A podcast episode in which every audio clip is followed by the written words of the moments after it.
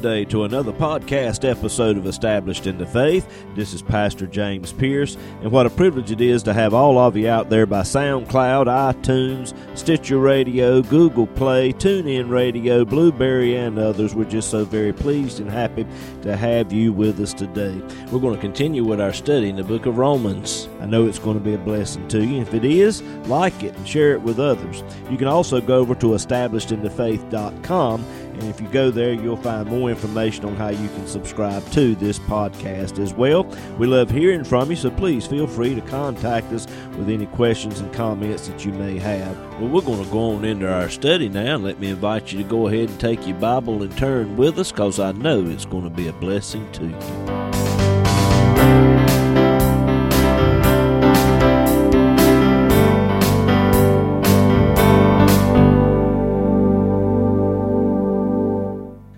In the eighth chapter of the book of Romans. If you have your Bibles, go ahead and turn there. And Paul is giving us a number of benefits of being led by the Holy Spirit. The first one he gives us is in verse 10, Romans 8, verse 10. And we have the benefit of life. There is no life outside of the Lord Jesus Christ. And the Holy Spirit comes into our hearts and lives. Romans 8 and verse 10, Paul said, And if Christ be in you, the body is dead because of sin. In other words, there's death in these physical bodies.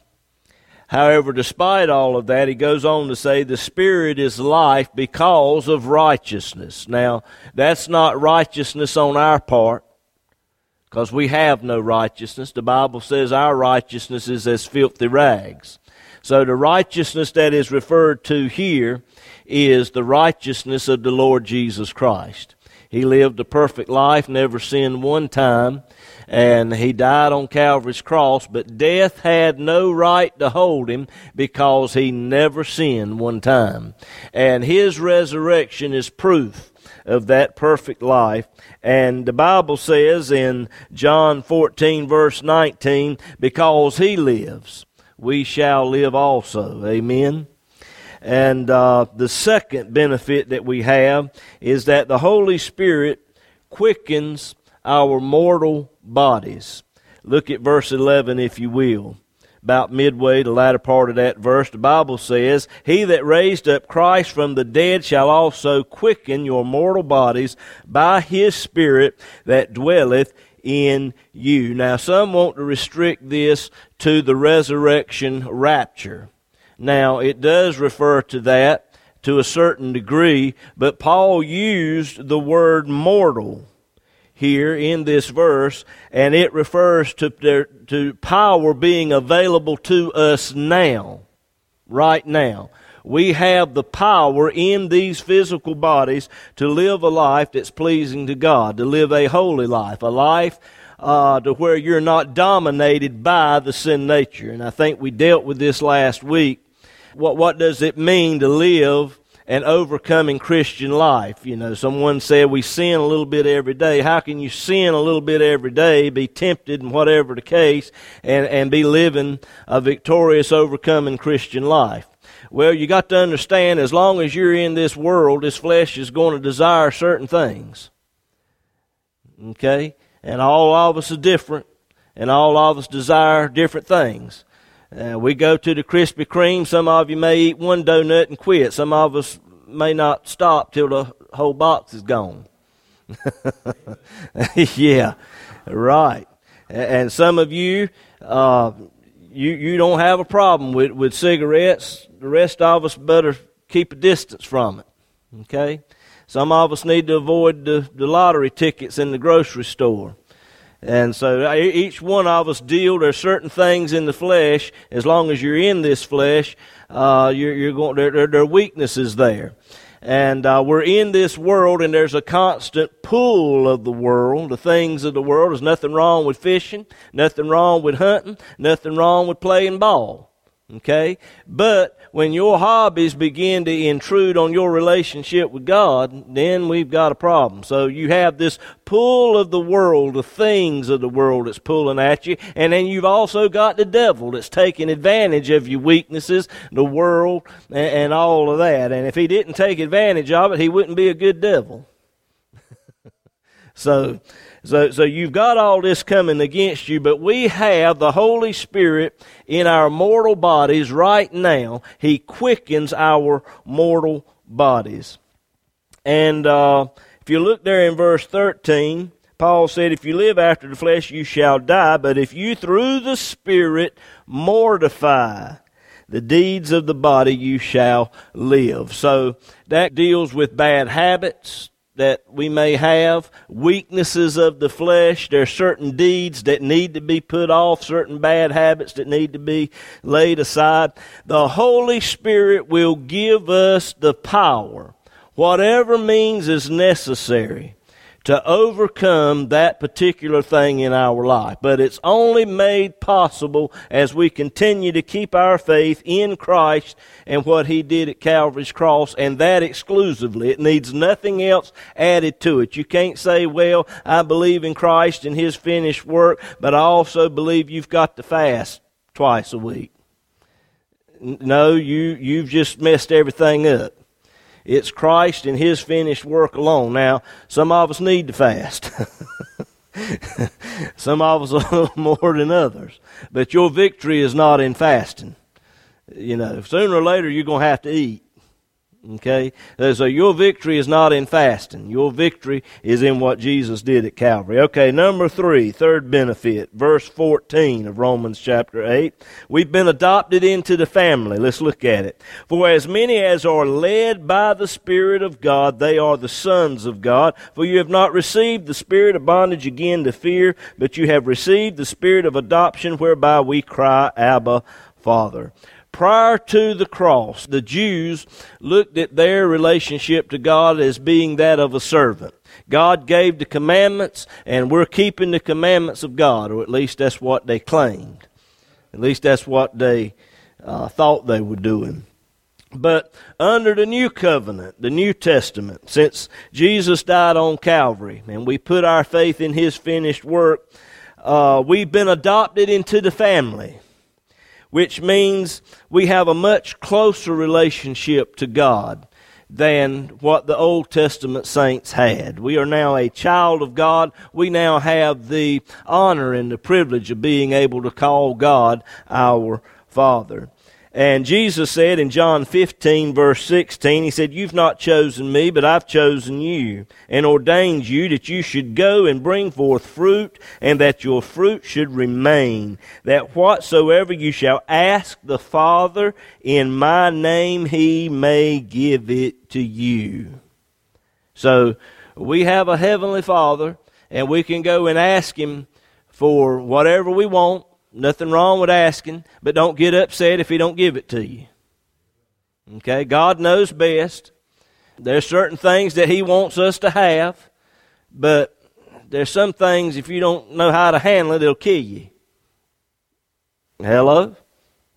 All right. I mean, I'm sure some of you've got grandkids, and I'm, I'm sure, Brother Robert, you won't want them to learn how to use that gun you got, but they're a little bit too young right now. They ain't big enough, they ain't old enough, but there'll come a time when they prove themselves and whatever the case, and uh, you'll you'll feel better about letting them do that. Okay, and God's the same way. We ask Him for things at times, and He knows it's not in our best interest, and He you just understand when God says no, it's in our best interest, and we may not understand it all, but just, just the way it is. All right, fourth benefit. The Holy Spirit speaks to us. Take a look at verse 16. The Holy Spirit Himself bears witness with our spirit that we are the children of God. The Holy Spirit teaches us. The Holy Spirit comforts us. The Holy Spirit stirs us to pray. The Holy Spirit convicts us of sin in our lives. The Holy Spirit speaks to us. Now, if, if you ever hear a preacher say that God doesn't speak to him, you need to run away from that man because that man ain't saved.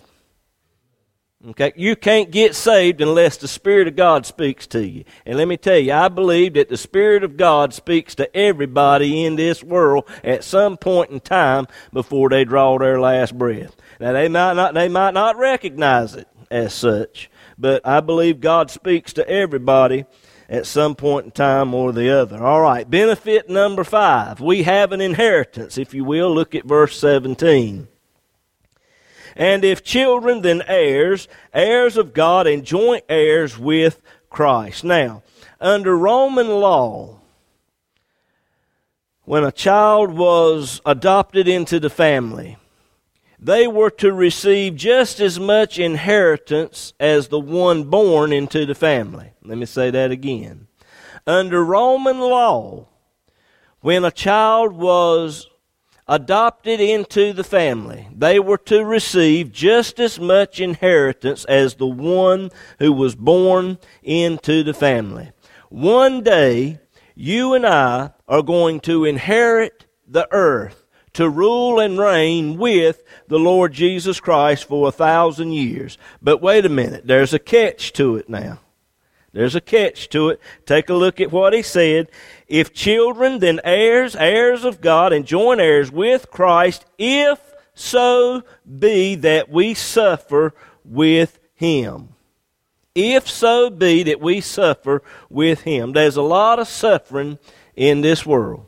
Everybody suffers. You ain't getting out of this world alive. Okay? Uh, at some point in time, you're going to experience pain sickness, heartache, things that kill, steal, and destroy. And all of these things are in this world, and we all suffer because of those things. But those are not the types of things that Paul is referring to here. He's talking about a special suffering. He said, if we suffer with Him, if we suffer with Christ. You see, there is a hatred in this world for the Lord Jesus Christ. There's no other name in the world that's more profane, lambasted, lampooned, blasphemed more than the name of the Lord Jesus Christ. Jesus said in John 15, 18, if the world hates you, know that it hated me before it hated you. And our association with Christ means that the world is going to hate us. It means that the world is going to hate the church. If the church is lifting up the Lord Jesus Christ and we are promoting the Lord Jesus Christ, the world out there is going to hate us. When the, when the world starts loving the church, we got a problem. All right. There's always been great persecution against a child of God. And some have had to die because of their faith. But all who suffer with Christ will receive an inheritance, which brings me to benefit number six. Verse 17, and if children, then heirs, heirs of God, join heirs with Christ, if so be we suffer with him, that we may be also glorified together. Now, back up in verse 11, uh, Paul talked about the quickening of the mortal body. And that sort of kind of can go for the rapture, but that, that's power for now. But now, this verse right here most definitely deals with the resurrection, the rapture of the church. What good is it to receive an inheritance if your body is so wore out you can't enjoy it? Think about it. It ain't. It ain't no good. The Bible says in 1 John 3 and verse 2, Beloved, now we are the sons of God, and it doth not yet appear what we shall be. In other words, right now we've only got a down payment. We've got a tiny portion of what's coming. Because when he shall appear, we shall be like him, for we shall see him as he is. Now, all of these benefits that I've just mentioned are contingent upon our identifying and suffering with the Lord Jesus Christ, which speaks of the cross. Because all of these benefits were made possible through and by the cross. Jesus said, if you're going to come after me, you're going to have to deny yourself and take up the cross daily and follow me. And he told that to his disciples. And crucifixions took place all around them constantly. They knew what a cross did to a man. When a man took up a cross, he was not coming back. See? And there is a suffering that we endure by identifying with Christ. But the benefits far outweigh the suffering that we endure now. Because the Holy Spirit counted it all up, and he said there in verse 18, Romans 8, verse 18, For I reckon that the sufferings of this present time are not worthy to be compared with the glory which shall be revealed in us. All that we're going through right now is nothing compared to what's coming when the trump of God sounds. Even creation is awaiting that moment. Take a look at verse 19. Paul said, For the earnest expectation of the creature, that has to do with creation, both animate and inanimate objects in creation. For the earnest expectation of the creature waiteth for the manifestation of the sons of God. Now, the Greek word for manifestation is apocalypsis. And the word apocalypse comes from it. It has to do with an unveiling or an uncovering. Uh, in the book of Revelation, it has to do with an unveiling or an uncovering of end time events. And it says here, waiteth for the manifestation of the sons of God. The next greatest event on the horizon of time is the resurrection rapture of the church. The dead in Christ are going to rise first. There's your resurrection. Then we which are alive and remain are going to be called up to meet them in the air. Now, all of that's going to take place in a moment, in a twinkling of an eye. You got some people who say, Oh, I believe in the resurrection. I don't believe in all that rapture stuff.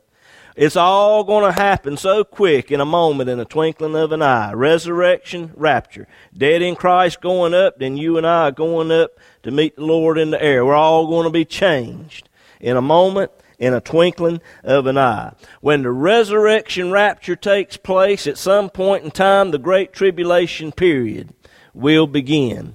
Seven years of great tribulation like the world has never known before. And at the end of that time, the Lord Jesus Christ is going to come back, and you and I are going to come back with Him at the second coming to this earth. And the Bible says here in Romans 8:19, the earnest expectation of the creature waiteth for the manifestation of the sons of God. When we come back with the Lord Jesus Christ, He's going to set up His kingdom to rule and reign for a thousand years, and the curse that is currently upon creation at that time is going to be lifted. Take a look at verse 20, Romans 8, verse 20. For the creature was made subject to vanity. Dana, if you will, go to Psalm 8. Psalm chapter 8. Uh, pick it up, verse 4, if you can. For the creature was made subject to vanity. That's what Paul said in Romans 8, verse 20. When God created this world, He created man to have dominion over everything. And in Psalms 8, verse 4, the Bible says, What is man that thou art mindful of him, and the Son of man that thou visitest him? For thou hast made him a little lower than the angels, and hast crowned him with glory and honor. Thou madest him to have dominion over the works of thy hands. Thou hast put all things under his feet, all sheep and oxen, yea, the beasts of the field, the fowl of the air, and the fish of the sea, and whatsoever passeth through the paths of the sea. So all of creation was made subject to man in the very beginning because God created man, told him to have dominion over everything. And when man fell, creation fell with him. The same curse. God said, In the day that thou eatest thereof, thou shalt surely die. All of creation fell to a point of death and dying as well. For the creature was made subject to vanity, but not willingly, Paul said, Romans 8, verse 20. Not willingly. It wasn't creation's fault. The mess that we're in right now is not the fault of our environment. It's because man sinned but by the reason of him who hath subjected the same in hope. Now, this speaks of God, who passed the judgment of death upon creation because of what Adam did in the Garden of Eden. But at the same time, God gave us hope. That hope was the seed of the woman, the Lord Jesus Christ. And He is going to rectify everything. Take a look at Romans 8, verse 21. Because the creature itself also shall be delivered from the bondage of corruption. That's death. Like I said, when man fell, all of creation fell. Here just a few weeks ago, we were up in the mountains. We rode over to Mount Mitchell and the girls began to notice the higher up in the elevation that we got, a lot of the trees up there are dying. And they asked, what, what's going on? What's happening to the trees? And when we got over there at Mount Mitchell, they had a thing there on one of them um, consoles there that that's telling you what all is going on. There's a fungus and there's little bugs up there eating and, and acid rain because of all the pollution and stuff. So there's a number of different things that's that's killing the trees up there. But despite all of those trees that were dead and dying, it was still a beautiful place. See. But we can't imagine a world with no death and dying in it. But all of creation fell when man fell. And let me tell you this when man is delivered, all of creation will be delivered as well. He said there, Romans 8, verse 21, latter part of that verse, into the glorious liberty of the children of God. Take a look at that portion, if you will. Into the glorious liberty of the children of God. That phrase glorious liberty can also be flipped around and said this way the liberty of the glorified. We can't imagine what a glorified body is going to be like. This physical body is so frail, so flawed, and it's only getting weaker as the days go on. And some people are just restricted to a wheelchair. Some people are restricted to a hospital bed. They're not the person that they used to be because of this physical body. And we cannot even begin to imagine what a glorified body is going to be like. Brother Jimmy, you ain't going to have to worry about them back pains no more. Amen. Miss Betty, you ain't got to worry about them heart problems no more. No more blood issues. Brother John, you're going to have a full head of hair. Amen. We're going to be restored to what God originally intended, and then some on top of that. That we can't imagine what God has got in store for us one day. And the glorious liberty, the, the, the liberty of this glorified body is also going to sound the bell, if you will, for the liberation of all creation. That's what Paul is talking about here in this verse. Dana, if you will, go to Isaiah chapter 11. Isaiah chapter 11, move down, if you will, to verse 6. Isaiah 11, verse 6. This is what is coming as it pertains to creation in the not too distant future. Isaiah 11, verse 6 The wolf also shall dwell with the lamb. That's unheard of now. That wolf will tear that lamb all to pieces. But there's coming a day when the wolf shall dwell with the lamb, and the leopard shall lie down with the kid, and the calf and the young lion and the fatling together, and the little child shall lead them. And the cow and the bear shall feed. Their young ones shall lie down together, and the lion shall eat straw like the ox.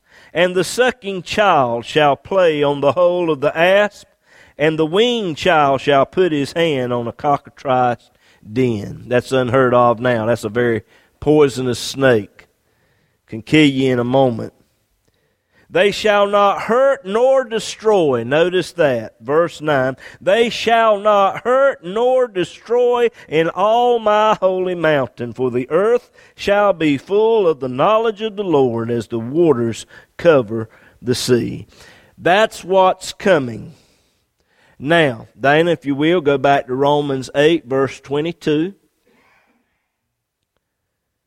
Romans 8, verse 22. Paul said, For we know that the whole creation groaneth and travaileth in pain together until now. This world longs to be delivered from the mess that we're in. I truly believe that the storms, tornadoes, hurricanes, earthquakes, floods, tsunamis, volcanoes, all of these things that are natural disasters, I believe is creation groaning and travailing to be delivered from the curse and it's all man's fault. It's longing to be delivered. And I believe the closer that we get to that time, the more and more of these type of things is going to increase. All right, Romans 8 verse 23 and we'll close it out. Romans 8 verse 23 and not only they but ourselves also. There should be a longing in the heart of the believer, a longing in the heart of the child of God to be delivered. And not only they, but ourselves also, which have the first fruits of the Spirit. That's that tiny portion I was talking about a while ago, that down payment that we have in our hearts and lives right now. Uh, it's only a little bit. It's the first fruits of the Spirit. Even we ourselves groan within ourselves, waiting for the adoption, to wit, the redemption of our body. In other words, we're waiting for this time in which we'll receive a glorified body and we will receive the rest of what Jesus paid such a price for us to have. Praise God. And it's all going to start with the resurrection rapture of the church, which could take place at any moment. Praise God. The trump of God is going to sound. And I believe it's closer than, than we think. And I also believe that the church as a whole has but a short time to do what we're going to do for the work of God to gather in the harvest before this time of judgment comes upon planet Earth.